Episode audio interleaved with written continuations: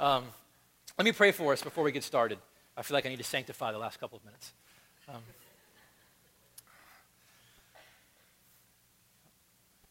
Father, thank you for drawing us together um, as your people uh, by your grace, for your glory, and for our good. And we ask that you do in the next 45 minutes that we have together this morning what only you can do. As we open up your word, I just ask that you, by your Holy Spirit, make your word that is living and active and more powerful than anything imaginable, do what you said it will do. May it divide our thoughts and intentions.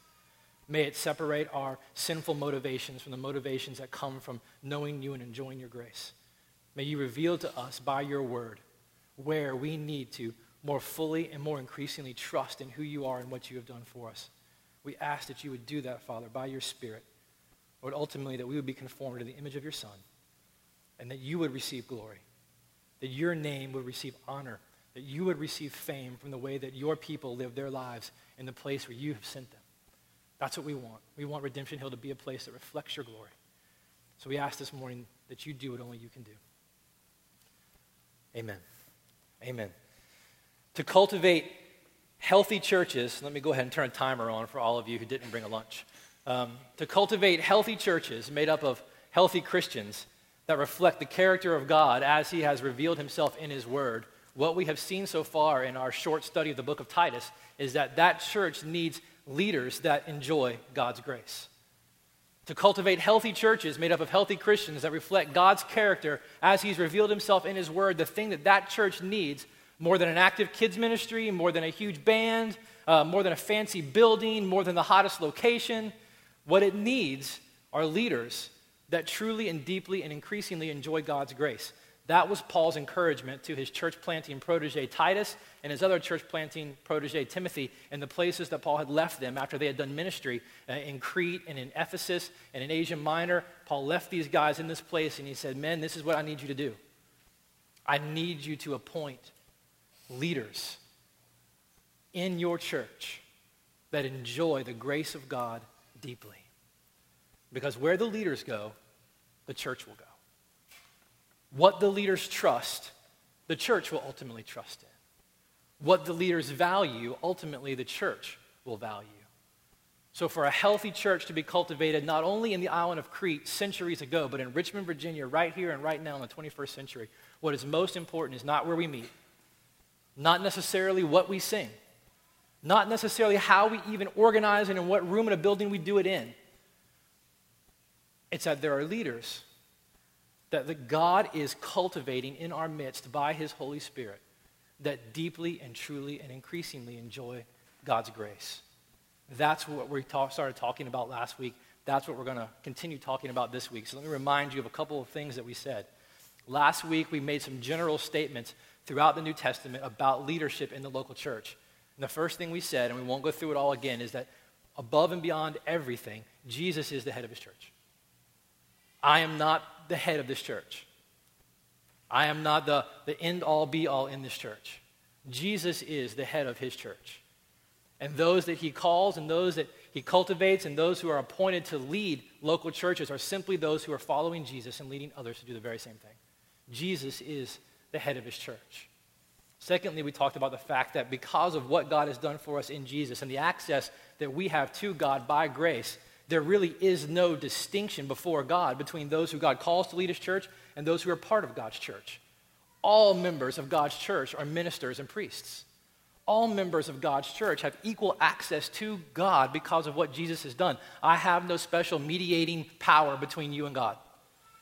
You can go boldly before the throne of God because of the grace of God that has come from Jesus Christ just as easily as I can. Because of that, there is no class distinction between what's often called clergy and what's often called laity. There's no distinction in access before God. All are called in Scripture to be ministers and priests. We talked about that last week. But God then calls, and God then cultivates in his local churches particular people to lead his people in particular ways. And we looked in the New Testament last week at how Scripture points out that God calls particular leaders called elders and another group of leaders called deacons to lead his people in particular ways. Elders are servant leaders who lead the church by serving them. They protect, they instruct, they correct, they feed, and they, and they shoot the wolves. We talked about that last week. We won't go into that. I wanted to go back and talk about that again because that was fun. But elders are, are men who God has called and who God is cultivating to protect and lead his people, to shoot the wolves that seek to devour the souls of God's people, to lead his people to places where he is leading them, to follow closely to Jesus, and to encourage and to equip and to instruct God's people to follow closely to Jesus. Elders are given that task. And last week we talked about what an elder is and what an elder does. And, and we looked throughout the Bible, in particular in Titus, about how Paul unpacks to Titus what this guy looks like. But there's another office in the church that we're going to talk briefly about this morning uh, the office of deacons. And, and deacons are, are leaders in God's church who lead God's church in serving. Elders serve God's church by leading it. Deacons lead in God's church by leading his people to serve. We're going to talk about what that looks like, and we're going to look at it here in a minute. So, God raises particular leaders in particular times to lead his people in particular ways. And we looked at one of them last week. We're going to look at another of them this week. So, if you've got your Bibles, we're going to do a little off roading from Titus when we get started this morning. If you've got your Bibles, uh, open them up to the book of Acts. The book of Acts, the story of the development and the growth and the spread of, of God's church. And this morning, I, I want to talk briefly about what a deacon is, what a deacon does, and then we're going to talk a little bit about how you spot these guys. And the reason we're doing it this way, and the reason I kind of stopped short a little bit last week when we talked about how you can spot an elder, as Paul talks about it in Titus and 1 Timothy, is because I wanted you to see that after we understand what an elder does and what a deacon does, the way that you spot them is pretty similar the traits that God is cultivating in these people that He's calling out to lead His church in particular ways, they're pretty similar. There's really only two main distinctions, and we'll talk about that when we get to these traits. So this morning, we want to see what a deacon is, what a deacon does, and I want to try to get through those relatively quickly. And I don't really do anything relatively quickly when it comes to preaching, uh, but I want to try to do that relatively quickly, and then I want to talk about how we spot the leaders that God is cultivating in His church. Uh, because what we hope to see and what I hope for you to understand when you leave is that ultimately all the traits, all the characteristics, you'll hear people talk about the qualifications of leadership, all of those things, they're really elsewhere in Scripture called of all of us. There's really no distinction or trait mentioned in the Scripture in Titus or 1 Timothy about an elder or a deacon that isn't then commanded upon all believers somewhere else in the New Testament. So we're really going to be talking to all of you.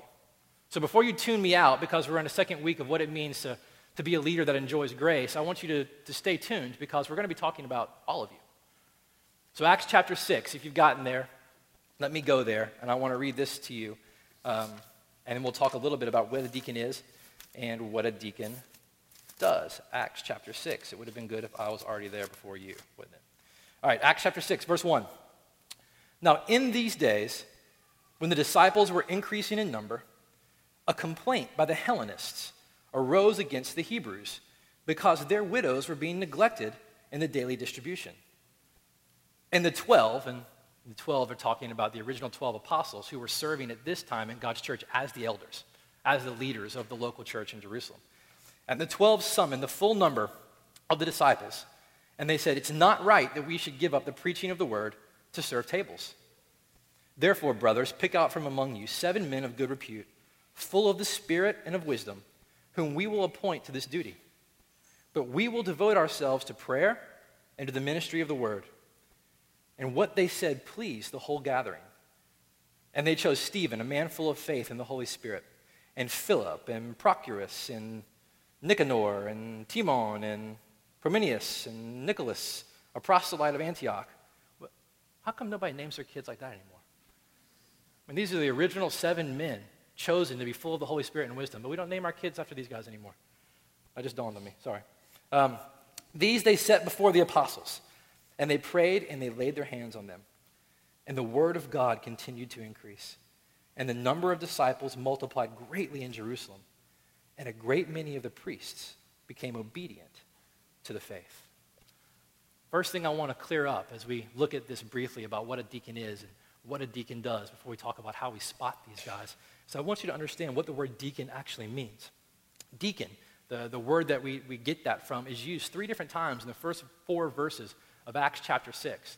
And every time in the New Testament, when you come across the word that we tend to translate or talk about as a deacon, it's really, talk, it's really a word that, that talks about service.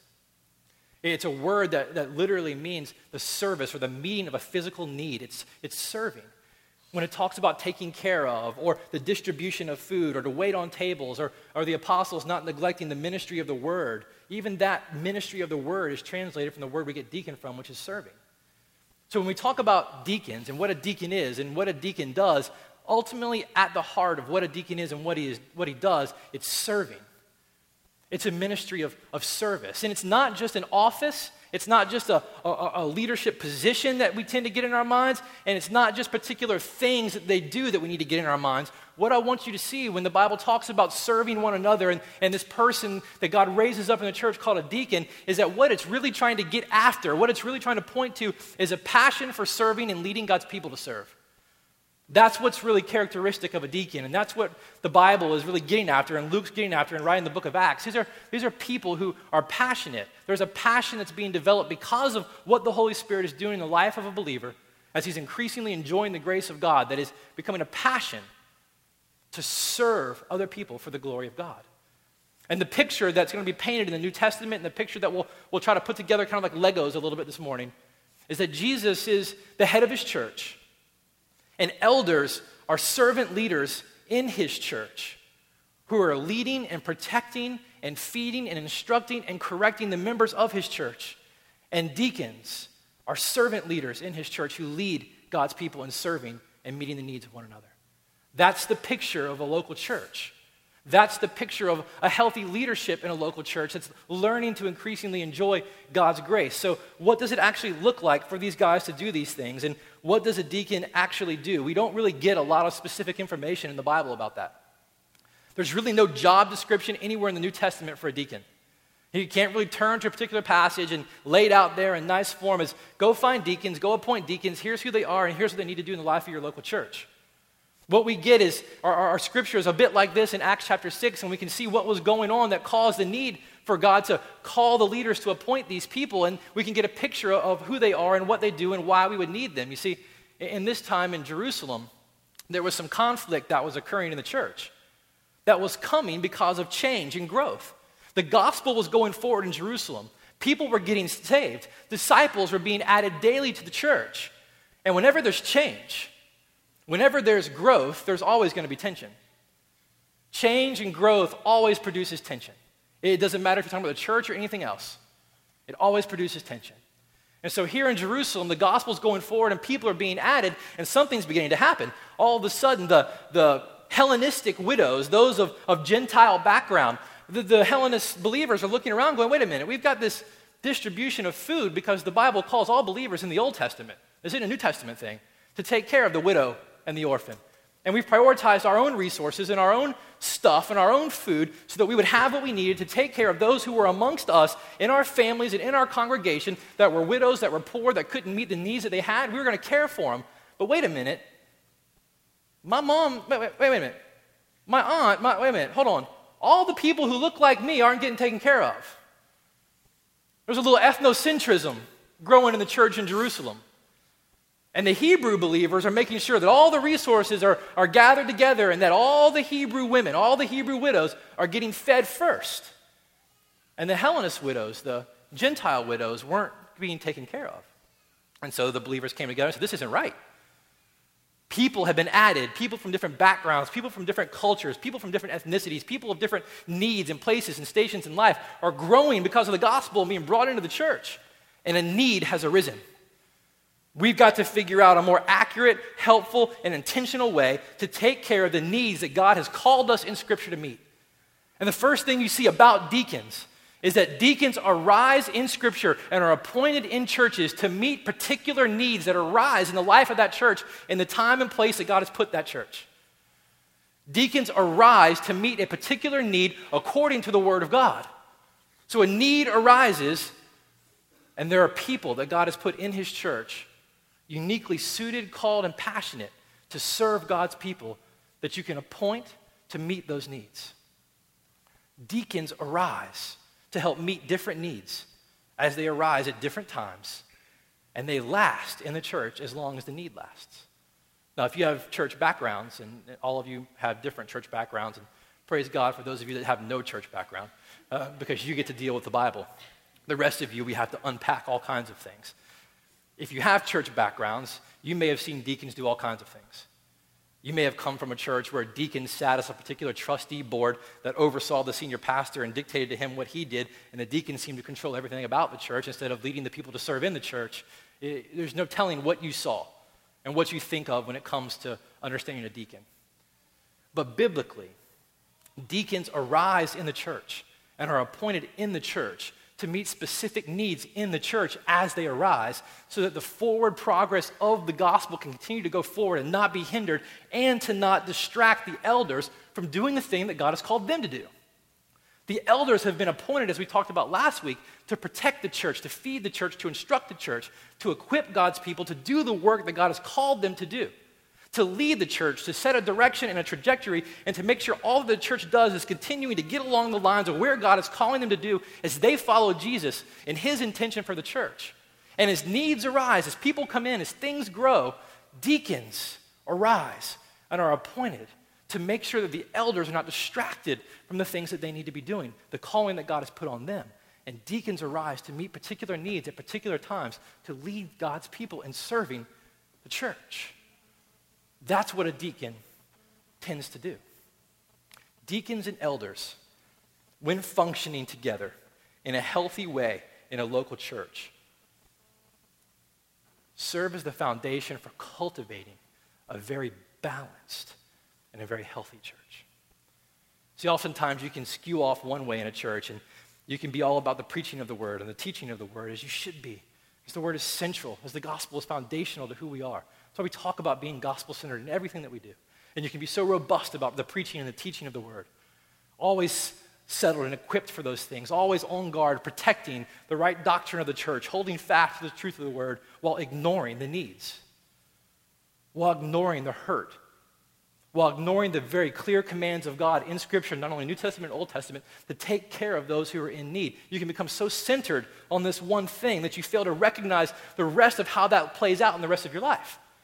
On the other hand, you can find yourself in churches that are so bent on meeting needs, so bent on observing and finding needs, so bent on pulling everything about what they do to, to point out need and to pour people into meeting need that the reality of the gospel and the purity of the gospel and the foundation of the truths of Scripture no longer serve for their rightful place in the church.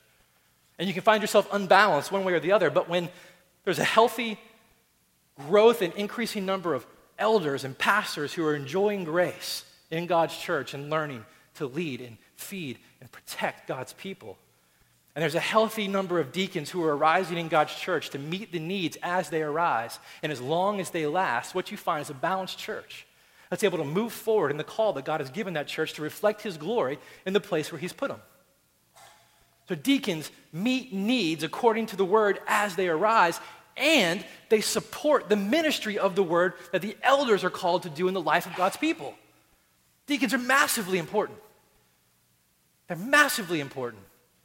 They lead people to meet need and they serve the ministry of the word by freeing the elders up to do what they do. It's not like Congress. There's not an aisle that's split down the middle between elders in the church and deacons in the church, and they argue across the aisle about what we're going to do and who gets to do what and what we should do and what we should be about and how we should do this and how we should do that. That's not how it looks.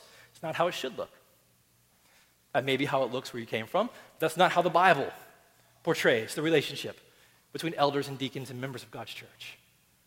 Deacons arise to meet needs as they arise in particular local congregations, and they support the ministry of the word by freeing the elders up to give their, their lives, their heart, their focus, their attention to the very thing that God has called them and appointed them to do in the life of the local church.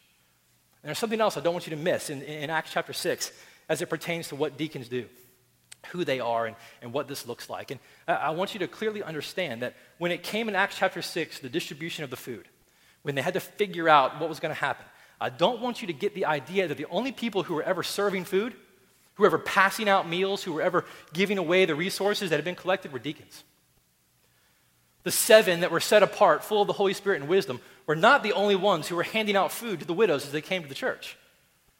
Deacons not only arise to meet particular needs, they not only arise to support the ministry of the word, to free the elders up to do what they do, but deacons lead God's people to meet needs. Deacons, deacons are some of the most brilliant and gifted people I've ever come around when you find somebody who's really operating this way.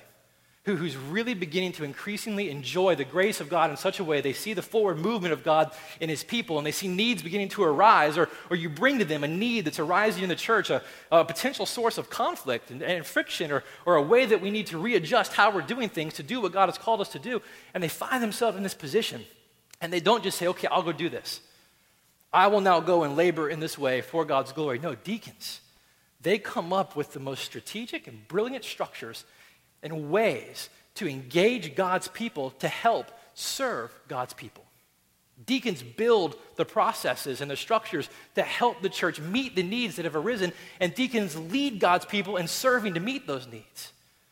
They're amazing. Deacons lead God's people in serving God's people for God's glory. So, they arise because of a need. They're there as long as the need lasts. They're there to support the ministry of the word so the elders can do what the elders are called to do. So they're not distracted by everything that's going on, but at the same time, they're not just doing all of this grunt work and getting frustrated and bitter. They're actually engaging God's people to join them in the process of serving God's people to meet the needs that have arisen in the local church according to the Word of God. Deacons are unbelievably important in the life of a local church. Where do you see it happen around here? Well, let me tell you quickly, we have not officially appointed deacons in this church, and we'll see in just a minute why. One of the, the traits and one of the, the qualifications, if you like to use that word, of deacons, as we'll see in 1 Timothy, is that they've got to be tested. You've got to actually see their life, observe their life, observe their service. And so we've only been around for two years, and so as needs have arisen, we're beginning to see people arise to meet those needs. But let me just show you a place where this is already happening so that you can be thankful. I know that all of you, and a pretty good number of everybody who's a regular attender is here this morning, even though it's summer. And I know that all of you have a burning passion and desire every week when you show up to go down the hallway first thing and figure out how you can serve our kids and teach them the gospel, care for them, equip them, make sure they're safe, and make sure they're served. Now imagine if all 220 of you showed up on Sunday morning and rush down the hallway to where we have the kids' classes, and all of you managed to find a way to get into one of the rooms so that you could find a kid to, to teach and to squeeze and to love and to serve, and nobody was there to point you in any direction. Nobody was there to manage your passion and the chaos that ensues because of your passion. Imagine if we didn't have the leaders that we have right now who organize particular people to serve at particular times, who make sure that there are particular things being taught in particular rooms to make sure there's space provided for each particular age so we don't have seven year olds beating up on one year olds and using them as footballs and, and all kinds of things. Imagine if we didn't have people who saw a need and arose as a need came and worked with the elders to figure out an accurate solution to not only meet the need, but to continue to meet the need as the need continues to grow, and then to lead the rest of you in serving to meet that need. Imagine what would happen if we didn't have people who did that. But we do so all of your passion can be contained. And so when Heather makes the next announcement about those who are, are ready to come and help and teach and serve and, and nurture our kids, all of you can say, I will do it. I will serve two weeks every 10 to make sure our kids are cared for and served. And they'll put you in the right place and they'll put you at the right time. And you can come and it won't be a mad rush every single week for you to go and serve the kids. It's a wonderful thing. But then, because of that, because of that service, because of that wisdom, and because of that structure that's being placed, the rest of you, when it's not your weeks, you get to come in here and you get to sing, you get to celebrate, you get to meet one another, love one another, share your life with one another, and you get to sit and listen to the Word of God and pray that God would transform your heart as the Word was read and the Word was preached. And as people are here and they hear the gospel go forward and Jesus collides with their soul and their soul is transformed and they get saved that was made possible because somebody was making it possible for our kids to be taken care of. And that person wasn't being distracted by a two and a half year old who is still learning how to sit still. And I preached for a very long time. And I guarantee you, if all of our two and a half year olds are in here, no matter how much you want family ministry, you would be totally distracted and frustrated after a period of time by a whole room full of two and a half year olds who can't sit still. But because people have risen to see a need, serving and leading the church to meet that need, people get to sit here they get to sing and they get to hear the gospel. They get to deal with Jesus without that level of distraction. They get to see their soul transformed and meet the people that God has brought them to to help encourage them along their way because we have people who are doing this. That's what deacons do. They meet needs as they arise in the church. They support the ministry of the word that God has appointed the elders to do. And they lead God's people in serving to meet those needs as long as we need them. That will be a need we probably will have for a long time. We will probably have a need for people to teach and serve and love our kids for a long time. I don't see that one changing. But it happens all over the place on Sunday morning. I mean, we started this church two years ago. Eh, we were meeting at Grace Covenant Church on Monument Avenue in their little chapel. And we met on Sunday afternoons and evenings. So, Sunday morning, I was studying, writing a sermon.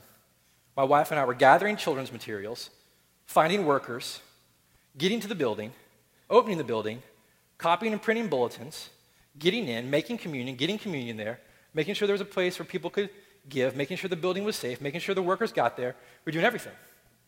We moved in here to Holton. Nothing changed. Night before we had our first service, my wife and I were at Target and we had four baskets going like this. Jude was pushing a basket, I was pushing a basket, had a basket in front of me, Aaron had a basket, and we had just been allowed to come into Holton the day before and we didn't know what we needed. So we were at Target late Saturday night grabbing all this stuff, thinking that you know, this will work. And God's good providence, a neighbor was in Target and asked why we were buying so much stuff, and we told him he's at church now. Um, but it, we were there getting everything. We'd come in, we'd make the bulletins, we'd get in, we'd set up the seats in the other room. We'd move the tables out of the way. We'd set up the PowerPoint. I would run the PowerPoint while the people were singing. I'd get up, run up front, make the announcements. They'd stop singing. We'd go sit back down. I'd run back to the back and change the PowerPoint to the sermon, run back up front to preach the sermon, to run back to the back during reflection so I could run the PowerPoint during the music while somebody was singing. And we went to Panera and bought coffee and bagels and got all that here and got all that set up. We were doing everything. But as people began to feel like this was the place that God was drawing them, they would begin to see needs. And people began to rise up and say, There's a particular need that was rising that I could no longer fulfill. I couldn't do it. I just, I just couldn't. I was running out of time to do what God had called me to do, which is chiefly this on a Sunday morning. And people began to rise and they began to serve the needs as they were met. And God began to surface elders that we could appoint, men who were enjoying the grace of God deeply and who could join in the teaching and leading, the preaching, the protecting of God's people, and people who were rising up to meet needs as they arose and to serve those needs and to participate in the ministry of the word and to lead God's people in meeting the needs. It's, a, it's an amazing thing.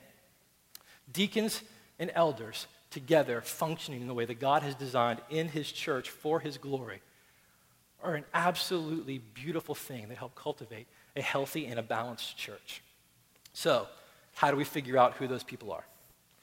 How do we find these leaders? How do we find elders who can lead God's people, protect God's people, serve God's people, and deacons who can lead others to serve as, as needs arise? I'll, I'll tell you one thing there will be a massive temptation in the church. There will be a temptation that's on me, It'll be a temptation that's on Chris, on Ray. It'll be a temptation that's on you as you begin to see needs arise and as we begin to talk about leadership and, and God is raising other people in this church to be elders and to be deacons. The temptation will be who can fulfill the need and do the job the best? Who is the most competent at meeting that need as it's arisen? Who's the smartest? Who's the most experienced? Who can come in here and get it done the most efficiently? The temptation will always be the same promote and appoint competence and not character. The funny thing is, the Bible totally flips that. Totally flips it. It's the greatest temptation that will ever happen in the life of the church as the church begins to grow and needs begin to develop and, and people begin to rise up and you begin to see yourself needing to meet needs and lead people and protect things and, and do the things that leadership has to do in the life of a church. The temptation will be who is the best suited, who is the most competent, not whose character is most reflective of that which is called to be a servant leader in God's church. God totally flips it. He always appoints character over competence. And the emphasis that we'll, we'll see in Scripture is not on what, as an elder or a deacon, you must do. The emphasis in Scripture is never on what an elder or a deacon must do, but always on who they're to be. Who are these people to be? Who are they? What are they made of? That's why, above and, and beyond, and we've titled this the way we have, above and beyond what an elder does and what a deacon does, the chief thing that they do is related to who they are. They've got to be people who deeply enjoy grace. They've got to be a people who deeply, deeply enjoy grace. So there are two main places in Scripture that give us a picture, kind of a diagnostic of, of what an elder and what a deacon looks like. And this is where I want to spend the rest of our time. We started with it last week. I pulled an end around in the middle of the sermon and decided we would put it all together this week with deacons and elders. In Titus chapter 1, 1 Timothy chapter 3, we see two interesting lists that the Apostle Paul gives his two proteges about what to look for when they're appointing elders and deacons and when they're trying to figure out who these people are that God is actually at work in in the life of their local church. Not people they have to go out and get, not programs you have to develop to make them, but people in whom the Holy Spirit is already at work. How do you figure out who these people are? And what I'm going to do, I'm going to read them. So I want you to hear them, and I want you to hear how spectacularly similar they are. I mean, really, there's very little difference in 1 Timothy and in Titus, both written by the Apostle Paul to his proteges about these particular leadership roles in the church. They're so similar. For elders and deacons, there's two main exceptions, and we'll get to it after we read it, but I want you to, I want you to listen. So I'm going to read, we're going to start in Titus, and then I'm going to flip over to 1 Timothy. And if you're in Titus chapter 1, all you'll have to do to get to Timothy is go left, probably about seven pages, eight pages. So, Titus chapter 1, this is what he says. We'll start in verse 5. This is why I left you in Crete, so that you might put what remained into order and appoint elders. Those are the leaders who, who serve God's church by leading it. Put elders in every town as I directed you. And here, here's a list, here's a, here's a picture. It's not comprehensive, not exhaustive. It's just a diagnostic of some traits we're after. If anyone is above reproach, the husband of one wife, and his children are believers and not open to the charge of debauchery or insubordination. For an overseer, as God's steward, must be above reproach.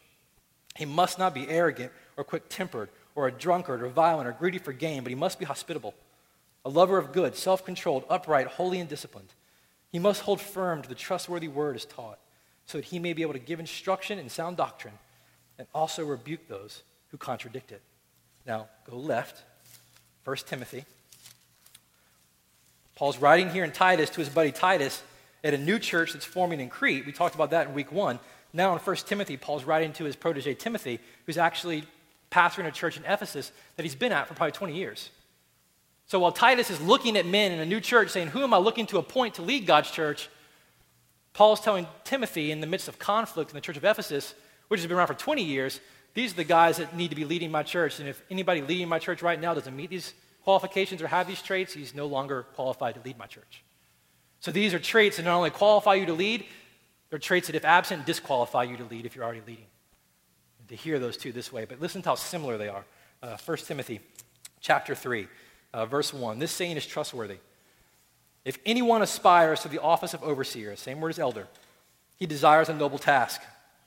Therefore, an overseer or an elder must be above reproach, the husband of one wife sober minded, self controlled, respectable, hospitable, able to teach, not a drunkard, not violent, but gentle, not quarrelsome, not a lover of money. He must manage his own household well, with all dignity, keeping his children submissive. For if someone does not know how to manage his own household, how will he care for God's church? He must not be a recent convert, or he may become puffed up with conceit and fall into the condemnation of the devil. Moreover, he must be well thought of by outsiders, so that he may not fall into disgrace, into a snare of the devil. Now, listen to his qualifications or traits of deacons and see how similar these are. Deacons, likewise, must be dignified, not double tongued, not addicted to much wine, not greedy for dishonest gain. They must hold the mystery of faith with a clear conscience. And let them also be tested first, and let them serve as deacons if they prove themselves blameless. Here are a lot of similarities here. Their wives, likewise, must be dignified, not slanderers, but sober minded, faithful in all things. Let deacons each be the husband of one wife, managing their children and their household well. For those who serve well as deacons, gain a good standing for themselves, and also great confidence in the faith that is in Christ Jesus. Those are the two main places where we get the picture, the diagnostic of what it looks like to be a leader in God's church and who we're actually looking for. And what I want to do in the last bit of time that we've got left, and I will look to see what that is, is we are going to briefly define, unpack these a little bit. And here's what I want you to do I want you to wrestle with them. I want you to hear them and wrestle with them in relation to your heart, your soul, and your life. I want you to hear these qualifications and I want you to ask yourself, where am I in this? I want you to ask God and ask the Holy Spirit to, to show you where you are in this and where you're strong and where you're weak and where adjustment needs to be made and just how you stand up to this list of traits that Paul has listed in these two books. Because what you'll see is, and D.A. Carson said this, and uh, I thought it was brilliant. He said, The most remarkable thing about the list of traits of the leaders in God's church is just how unremarkable it is. I mean, the most remarkable thing about the characteristics of leaders in God's church is just how unremarkable the list is. I mean, no dragons to kill, no mountains to climb, no dead to raise, no miracles to be documented. No, it's nothing about what they do. It's, it's pretty unremarkable, but it's about who they are. And everything in these lists can be said of believers somewhere else in the New Testament. So I want you to listen and I want you to wrestle. And we're going to unpack these things, and I want you just to allow God to deal with you a few minutes we've got left and as we leave and, and see where you are in some of this stuff. So the first thing that we'll, that we'll say is that a leader in God's church, a leader who is enjoying grace deeply, we talked about it last week, has got to be above reproach. That's the blanket that covers all these things. Your life before others has got to be one that can't be held charged and substantiated of any kind of moral impropriety or failure. You've got to be found blameless. That's what that word is. Above reproach. And above reproach in what? In all of your life. Well, that's what the rest of the list is going to unpack. So we started last week and you said you got to be above reproach in your relationships, particularly your relationships at home. And so we asked last week, first of all, are you above reproach? Do you know of anything in your life right now where stood before a jury of your peers, your life, your soul, your conduct would find you disqualified? Are you above reproach? But more importantly, are you above reproach in your home? And last week we spent some time talking about what it meant in that in 1 Timothy and in Titus when it talked about the relationships a, a leader in God's church was to have with his wife. And we talked about the fact that you can actually translate what Titus is talking about there as a one woman man. And we spent some time unpacking last week what it meant to be a one woman man, how important that was in the life of the church, and how unbelievably destructive it is in the body of a church and in the life of a believer when that is not true of them. So we're not going to unpack all that again for time. That's a sermon we could probably preach every other week, and it would probably do somebody good. But the second thing that he says are you above reproach in your home, relationship with your wife? Is there purity there?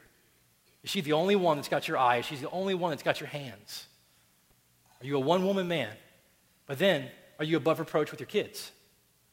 Are you, are you above reproach in your relationship with your kids?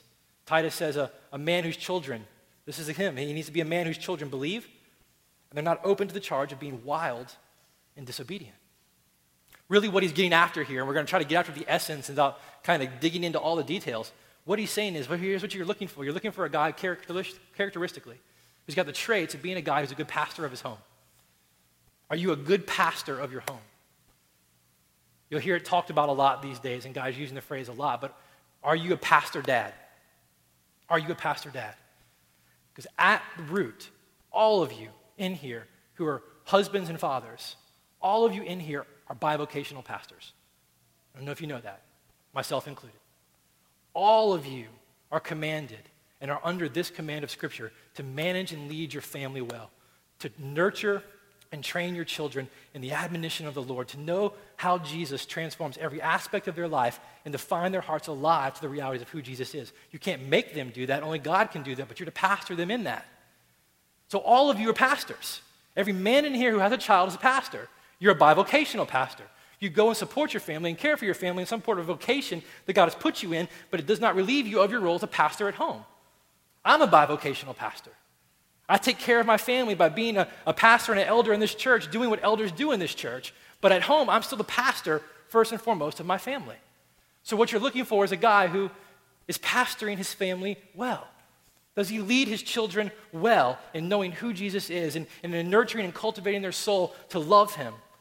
Do they follow him? Does his wife follow him? Does he have a direction for his home? Does he know where he wants to go? Does he know where God is calling them to go? Does he know who God is calling them to be? Does he lead his home in this? Is he a good pastor? Are you a good pastor to your kids? There's a lot can be said about what Titus is, is pointing at here, but I want you to hear this because I know people butcher this all the time. Titus is not disqualifying you in here because one of your children has a bad day. Some of you have a lot of kids. Lots of you have lots of kids. If one of your kids has a bad day on Sunday, or out at lunch, has a rough week, is going through a difficult time in their life, you're not DQ'd. He's not disqualifying people whose four year olds and five year olds and 10 year olds are having a hard time controlling themselves at times. He's looking at a man who's consistently and intentionally taking the initiative to pastor his family. Is there intentionality on your part to pastor them well? We're not DQing you because one of your seven, eight, nine, ten kids is having a hard time. That's not the heart of what Titus is getting after. But it's are you intentionally leading them? Are you pastoring them? Do you have the burden and sense the responsibility to do that? And are you taking the initiative to do that? That's what he's talking about. That's what he's looking for. But there's something in 1 Timothy, and that's why I want to bring this list in, that, that he said, Paul says to Timothy, that I found remarkably staggering this week. And I don't know that I had actually ever really comprehended it the way that I comprehended it this week. And it, it produced some of the most fruitful discussion in my home uh, related to our kids and related to how we love them that I think we've had in a long time. And, and I want you to hear what Paul tells Timothy. The 1 Timothy chapter 3 and verse 4.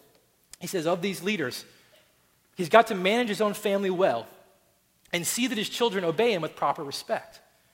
Verse 5 If anyone does not know how to manage his own family, how can he take care of God's church? The idea being, if you can't pastor your own wife and kids, why in the world would God give you his bride? Why in the world? I mean, what makes you think that if you can't pastor your wife, why would he give you his? That, that, that's kind of what he's getting after. But here's something in particular that it, it was really getting me. He said, This man has got to manage his own house. He's got to lead his house. He's got to direct his house. He's got to have a trajectory forward for his family, where they're going, what he wants them to be, make sure they're going in the right direction. But he gains credibility. And this is what got me. You've got to lead your family. Where do you get the credibility from to actually lead your family? I mean, where does the respect and the credibility come from for your wife and your kids to actually follow you? Verse 5, he says he's got to manage his own family. If he doesn't, how can he care for God's church? Your capacity to lead your family, manage your home, pastor your family, your credibility and your authority comes from your capacity and the way in which you care for them. And what hit me is that word care. How does he care for God's church? Is only used one other time in the New Testament, only one other time in the Bible, and it's used in the parable of the Good Samaritan. It's used in the parable of the Good Samaritan to display how that Samaritan took care of that man who had been beaten and mugged on the side of the road. This is how he cared for him. And what did his care for that man look like? It cost him his priorities. That Samaritan was on, on his way somewhere. He had a plan, he had a schedule, he was going somewhere. And he came across this man, and his schedule went out the window because he saw the need that was going on in the life of this man. His priorities didn't matter anymore. It cost him his money. He paid for that man to be taken care of, to have a place to stay. It cost him his time, it cost him his security and safety. You were going on the most dangerous road in the area, down to Jericho at the time, a place known historically for being one of the most dangerous areas, leaving Jerusalem, robbers and bandits all over the road. This man picks up a man who's been beaten by somebody. Obviously, somebody's probably paying attention, and now he's associated with this man. The repercussions that could have come on him for doing what he did were unbelievable. It could have cost him his life, but it didn't matter. His care for this man cost him his priorities, his own time, his own needs, his own wants, his own money, his own comfort, his own security. Listen, does that characterize the way you care for your kids? Does it characterize the way you care for your family? Does your care for your kids display a willingness to put aside your want, your priority, your need, your time, your intention, your money, your resource for their well being? Does it? Paul says something really interesting, interesting to Timothy here. He said, Not only is this to be the way that this man is to care for his family, this is where his credibility to actually lead them comes from in the way that he cares for them. So, does he care for them this way? But then, listen to this caveat. We, we preach this all wrong sometimes, I think. Are his children obedient and do they respect him? We preach those two different things. Do you have obedient kids and do your kids respect you? And that's not what Paul said. He said, Do they obey out of respect? Is their obedience a respectful obedience? Any fool can get anybody to fear them enough to obey them. Don't, don't miss this. Any fool can get anybody to fear them and obey them. It does not take a real man to get a kid to fear him into obedience. That is not parenting, that is not pastoring, that is not loving your kids, anybody can get anyone to fear them. Paul said to Timothy, You're looking for a guy who gets his kids to obey him because they respect him. And where does that respect come from? It comes from the way that he's cared for them.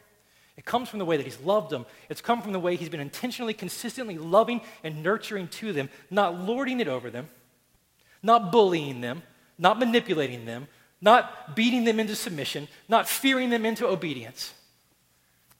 One of the most ruthless dictators of all time, Mao Zedong, said this.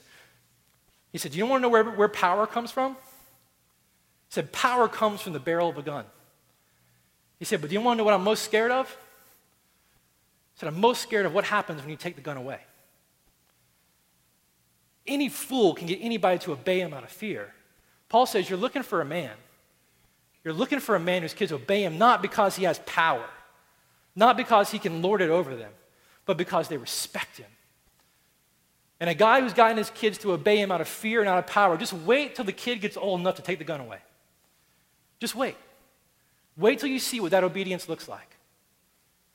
Wait till it starts with the roll of the eyes, the back talk, the disregard.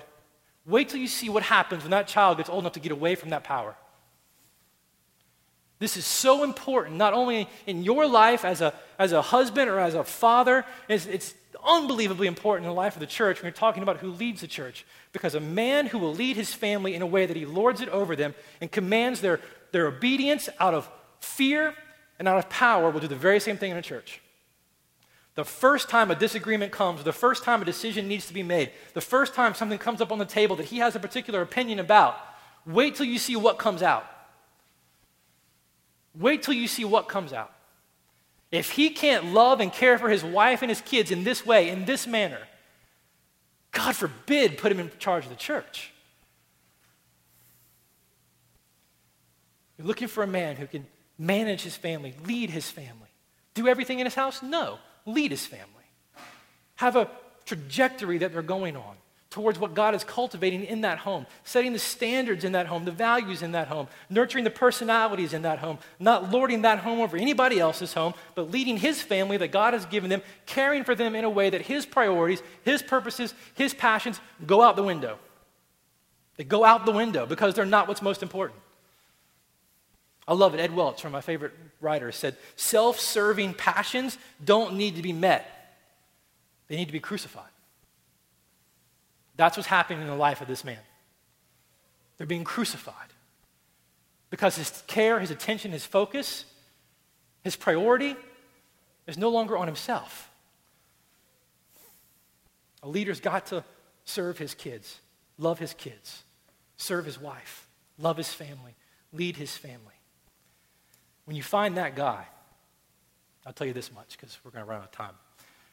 When you find that guy, I'll tell you where you won't find him. You won't find him in every spare moment that he's got out on the golf course. You won't find him in every spare night that he's got during the week out on mandates, out demanding his time with all the boys. He doesn't have time for it. I know where the time comes from. Doesn't have time for it.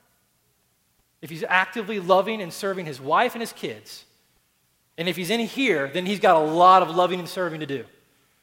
Especially when your kids start racking up in the three, four, five, six, and sevens.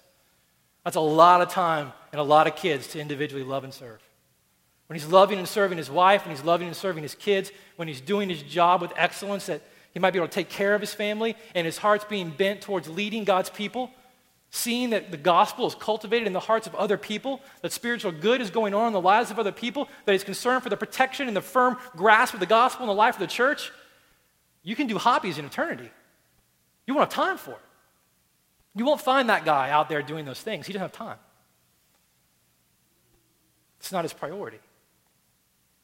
So he's got to be a guy who's above reproach, and he's got to be a guy who's above reproach in his relationships, in particular with his wife and, and with his kids. And let me say this, because I'm just on a roll, I think. Does this make sense to anybody? I've seen this, and I pray almost daily that it will never be said of me or of anyone in this place or of anyone that I know or anyone of God's church. It's so burdensome. But looking for this man and seeing these men arise. Know this. Diagnose yourself with this. Good ministry, active ministry, busy ministry, fruitful ministry should never, ever, ever be used to cover up a bad marriage or a bad home, ever. And it is so easy to do in the church. You can get so busy doing ministry, so consumed doing ministry, so consumed seeing fruit come in the lives of other people that it actually becomes a cover for a marriage that's lost passion, a marriage that's lost care, a marriage that's lost intentionality, kids that you've disconnected from, and you can actually even use your kids to do ministry, but in such a way as to avoid ever actually pastoring them and leading them. Good ministry is never, ever, ever to be used as a cover for a bad marriage and a bad home. Ever. You've got to think about that. You've got to look at where you are in that. You've got to diagnose your own home. You've got to diagnose your own soul. You've got to diagnose your own family. We've taken this so seriously recently. This burden has gotten so strong on my heart in the last probably four or five months that each of the pastors here has been given a two week working sabbatical to do nothing but deal with these issues in their home and in their ministries. It's so important. It's so important that this be right that we're actually dedicating time to make sure as we move forward and people continue to come and conflict continues to arise, change continues to grow, more people continue to come in, that good ministry and fruitful ministry and fruitful church is not being used as a cover for bad homes, for bad marriages, for bad kids. You've got to diagnose this of yourself. The one thing, and I never knew this before this week, some of you may know this. The one thing Billy Graham said he wished he could have done differently. I mean, Good ministry can't cover up a bad home. None of us, as fruitful as we are, were as busy and fruitful as Billy Graham. Can we set that standard? Billy Graham said that looking back on his entire ministry, the one thing he wished he had done differently, it wasn't connection to a local church, it wasn't better follow up and discipleship methods, it was he wished he had spent more time with his wife and kids. If I could do it all over again, the one thing I would do is I would have spent more time with my wife and kids. Good ministry cannot cover up a bad home. Good ministry can actually disqualify you from leading the church. If that becomes the case in your life, your fruitfulness in ministry can actually disqualify you if it's being used to cover up a bad marriage. Got that? Are you above reproach in your home, with your wife, with your kids? Now, Titus, we're going to run fast because these are pretty self evident. Titus is going to give us a list of negatives. Paul mixes them all into his letter to Timothy with the good, but with Titus, he just busts out negatives. This is who he's got to be. He's got to be above reproach. I mean, look at how he loves his wife and loves his kids. And let me say this you're not married? There's lots of guys in here that aren't married. That doesn't disqualify you from leading in God's church. And you can actually practice and cultivate the realities of being a good pastor dad before you ever get married and have kids. You can be diligent about learning and growing and increasing in your treasuring of the gospel and enjoying the grace of God and learning all that God has for you and how to know Him and how to grow in that leadership capacity so that when you have a wife and you have kids, you can answer their questions, you can lead them, you can have a direction, you can be a good pastor dad. It doesn't disqualify you by not being married, but you can actually cultivate these traits in your life before you get married. The last time to do it is when you get married. You can still do it but you're playing catch up. So if you're not married, we're still talking to you. Now listen to what he says, Paul says to Titus here in negatives. No, this is what he can't be. He can't be arrogant. Well, that cuts out lots of us. Quick tempered or a drunkard. Talking about their general indulgence. He can't be a man whose soul is given to looking to something else for comfort other than Jesus. He can't be a guy that gets depressed, gets frustrated, gets angry, gets disappointed, and he drinks too much or eats too much or shops too much. Or, men do that. Don't. Men do that. Men get depressed and they go buy things. It might not be clothes, it's probably boats. Things like that, but they do it. Can't be a guy who's given to some other form of crutch for comfort or, or control. He can't be violent or, or greedy for gain. I've got a great story there, but I, I won't tell you for that for now. But he can't be a guy who looks at the church as his own, you know, multi-level marketing pool. He can't be a guy that's looking at how he can promote his business and his resource with the congregation and the church directory. He can't be a guy that does this for any kind of greed or gain. Um, and what Paul's saying to Titus, and let me just kind of wrap all these negatives up. What he's saying to Titus and, and to Timothy is this take, take a good look at this guy. Look at his life, look at his home, look at his heart. What I want you to see is how he handles the, the general idols and temptations of his life. How does he handle power? How does he handle greed? How does he handle gain? How does he handle money? How does he handle sexuality? How does he handle temptation? All the things that capture so many of our hearts, all the things that are so ready and accessible in our culture, how does he handle the idols of his life? How does he do it? How is he conquering and dismantling these idols in his heart and in his, and in his soul? How does he handle power? Is he arrogant? Is he manipulative? Does he always have to be right? Is everything an argument about him? If so, he, he might not be ready. He's got to do some work on that. He's got to handle that. How does he handle influence? Does he influence people by serving them, caring for them the way that the Bible depicts that in particular in that parable, or is he manipulative? Does he try to serve people by manipulating them to get what he wants out of them? Does he use force? How does he handle money? All those things. The idols of this life, the idols of our heart, the idols of this culture. Take a look under the hood and see how he's doing. How does he handle those things? See, it's important to know that. It's important to look at that. It's important to see where he is with that. Because if he's a guy who's increasingly enjoying God's grace to greater and greater measure, there's going to be an increasing measure of, of destruction of those things. There's going to be an increasing measure of fruitfulness in overcoming those idols. There's going to be an increasing measure of, of fruitfulness and no longer dealing with these things in the same old ways, but in treasuring the riches of the gospel and growing in the grace of God to respond to those idols in a completely different way. So that when you come to Him with a struggle in these things, He's not trying to give you answers or comfort or insight out of something other than His own experience, which will only then compound the hypocrisy with which He's leading and teaching and feeding. Take a look under the hood. How's He doing with the idols? How has He battled these things? These things should not be characteristic of His life. Instead, He should be hospitable. His life should be open, his house should be open, not to just friends, but to strangers. This was dealing most particularly with the, the leaders of the church back in the day when people would come into those villages and into those homes. Oftentimes, it was the priests that would open up their homes for strangers who were passing through town to stay in their homes. Hospitality is not fellowship, it's not just getting together with your buddies. Hospitality is opening your home to people you don't know, strangers, those who aren't a part of the covenant community. Is his life open? Is his house open? Is he forthcoming with who he is? Is he hospitable? He's got to be a lover of good, self controlled. His mind's got to be under control. He can't be distracted. He can't be a guy that gets in a pickle and gets in a conflict and ditches off with something else because his mind's all over the place. He's got to be self controlled, upright, holy, and disciplined. And in 1 Timothy, Paul adds these He's got to be sober minded. He's got to have a right understanding of himself. He's got to be a guy that knows his strengths, knows his weaknesses, knows his temptations, knows his struggles, knows where he's weak, knows where he's strong, knows how the gospel is handling those things because conflict in the church is not the place to figure that out. Leading God's people and making decisions for God's people, protecting God's people, serving God's people, instructing God's people is not the place to figure out where you're weak and where you're strong, where you're tempted and where you're not. He's got to be sober minded. He's got to have an accurate self assessment. He's got to be respectable, gentle, not a recent convert. That's not bio- biology, that's spiritual chronology. You can be young and spiritually mature. That's not, he's not talking about just age here. He's got to be well thought of by outsiders. People have to respect you. You've got to have a good reputation. If we did what we talked about last week and threw an ad up in the paper, the expectation is we wouldn't get a flood of emails and calls as to why you shouldn't lead God's people for the period of time that you're being appointed.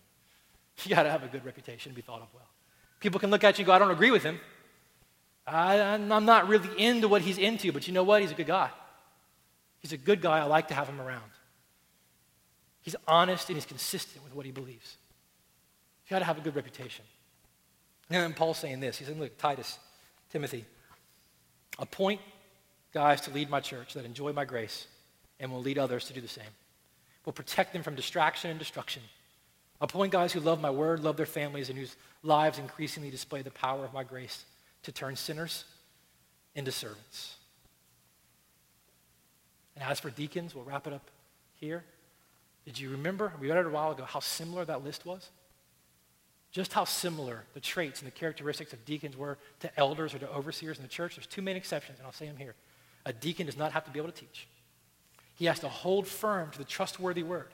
He's got to be a leader who's enjoying grace in an increasing measure. He does not have to be able to teach it to other people the same way an elder has to be able to teach it to other people. He might. He might be a teacher. He, he might be able to do that. He doesn't have to be able to do that. And a deacon can be a woman. Two main distinctions. The only role, office, place in the life of the church that is directly put aside for men to operate in is an elder. In 1 Timothy chapter 3, when Paul is talking to Timothy about deacons, and he says, and deacons and their wives likewise, that word wives is a word that can actually as easily and as accurately be translated women. And the debate throughout centuries, and the church doesn't split over this, the church shouldn't argue about this, the church operate differently on this, and it's okay. It's whether or not it's wives of current deacons or women. We land in the place where the Bible is translating that women. Women can lead God's people in serving God's people. Women can lead as deacons in the life of this church. Women can occupy those places and do occupy those functions already in the life of this church. And Paul has a couple particular things to say when a woman becomes a deacon. He talks the same things to men about managing their house and leading their house and loving their wives and, and loving their kids. And he says this for those women who are going to be deacons, just throw this out to her. She can't be a malicious talker or a slanderer. And I'll say this I want to broaden that to men and women. Men are just as prone to malicious talk, gossip, and slander as women are. And here's why it's so important for a leader in God's church to not be a malicious talker and a slanderer. You cannot be characterized by being a gossip. You will know things that other people do not know. You will serve people and be intimately involved in the lives of people who are going through very, very devastating things. If you cannot be trusted to keep your mouth shut and not use the things that you know and the information that you have for your own gain or for your own purpose or for whatever need you feel with which you need to share it, there's no place for you in leading God's church at this point, male or female. It doesn't matter to me on that one. You cannot be someone who's characterized by malicious talk or gossip or slander. It just is not safe. It's not right. It's not healthy. It doesn't promote a church that deeply enjoys and lives out the grace of God. So, let me say this as we, I'm going to pray because I've taken up too much time. These lists, they're traits, they're diagnostics, they're comprehensive. They're not comprehensive. They're just a picture of what we're after. I want you to miss this. For some of you, it just, some of you just want to throw your hands up and just say, oh, well, I'm glad there are other people who will be like that. That's not for me. The actual role of functioning as an elder or deacon might not be for you. But every single one of those things said about those people is to be true of you in your life because of the gospel. If you're not an elder or deacon, it doesn't mean you get to go out and get hammered every night. Doesn't mean you get to be greedy. Doesn't mean you can do everything you do for your own personal gain. Can be violent and quick tempered. All of those things, even able to teach, is actually said of all of God's people. We're all to be the amb- ambassadors of the ministry and the word of reconciliation. We're all to be quick to encourage one another in the good news of the gospel. We're all to be quick to take the gospel and be able to apply it to the realities of life that your brother and sister face. We're all actually called by the gospel to be able to teach.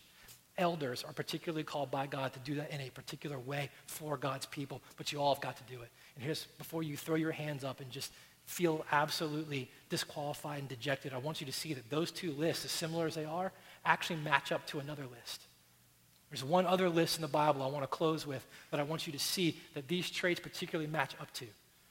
The reason that elders and deacons and leaders in God's church have to be men and women who are increasingly enjoying God's grace is because that is the only thing, the only center, the only foundation for your maturation to actually be healthy and for the real source of power to become the person that God is calling you to be, to actually be found. It's only found in the grace of God and the good news of the gospel of God. It's the only thing that can transform you from a sinner into a servant in God's church.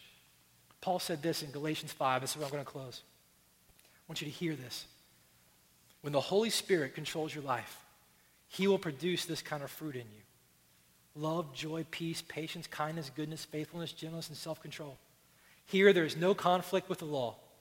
Those who belong to Christ have nailed the passions and desires of their sinful nature to his cross and crucified them there. If we are now living by the Holy Spirit, let us follow the Holy Spirit's leading in every part of our life. The list of traits in 1 Timothy and in Titus are just public expressions of the internal fruit of the Spirit. That's all they are. Where does the capacity for you to grow in the characteristic and traits that he lists in 1 Timothy and Titus come from? It comes from you growing in your capacity to enjoy the grace of God. It comes from your growth in the gospel as the Holy Spirit produces this fruit internally in your life.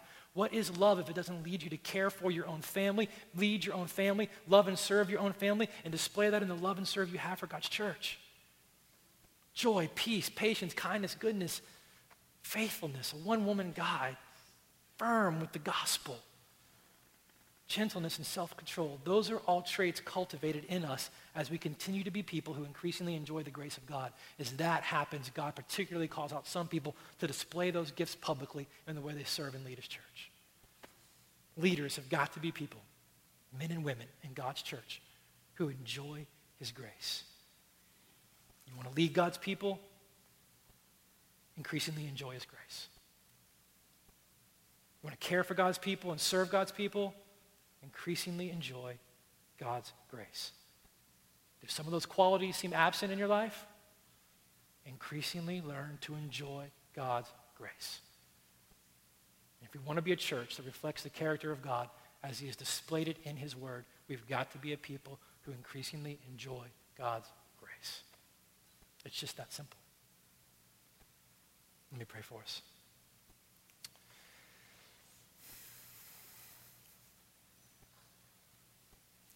Father, thank you that you have done for us through your Son what we cannot do for ourselves, and you have given us the only power and capacity that we have to be conformed into the people you're calling us to be.